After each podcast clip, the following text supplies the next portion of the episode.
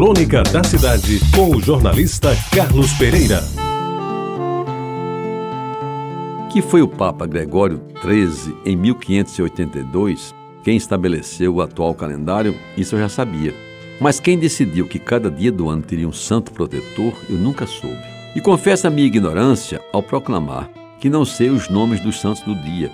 Conhecimento que com certeza será do dileto colega e amigo José Nunes, sagrado diácono, que tira grau de distinção na matéria.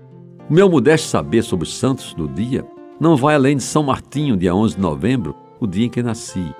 São José, 19 de março, porque é o dia da esperança de chuva para os sertanejos.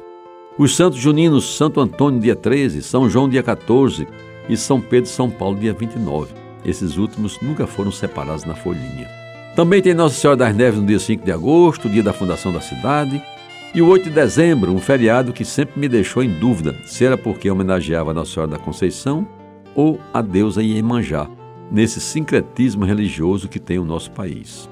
Outros santos continuam a ser homenageados, alguns até com novos feriados, como por exemplo Nossa Senhora da Aparecida, dia 12 de outubro, data em que, nos meus tempos de menino, não se trabalhava porque era o dia do descobrimento da América, e assim se homenageava Cristóvão Colombo, que aliás está bem longe de ser santo. E por falar em santos, meus amigos, foi o presidente Castelo Branco que de uma penada só caçou os direitos celestiais de vários deles, acabando com alguns feriados em dias que homenageavam santos até então intocáveis e intransferíveis.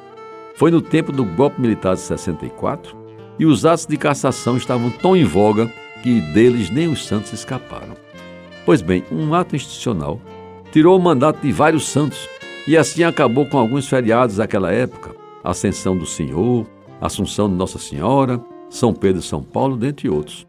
O que eu nunca consegui entender nem aceitar foi a extinção do feriado de 1 de novembro, Dia de Todos os Santos, feriado religioso dos mais prestigiados em todos os países católicos. É um dia especialmente festejado na Espanha e em Portugal. Podado pelo diploma legal revolucionário, o maior dos dias, o mais relevante e o mais significativo, que juntava todos os santos numa data só, a atitude autoritária e tirana de cancelamento tomada sem maiores justificativas, com certeza nunca foi bem recebida por suas santidades. Por isso mesmo, todos os anos na véspera de finados, que aconteceu a semana passada, continuo eu mesmo a comemorar o Dia de Todos os Santos, ignorando por completo o ato déspota de uma revolução que nunca houve. Você ouviu Crônica da Cidade com o jornalista Carlos Pereira.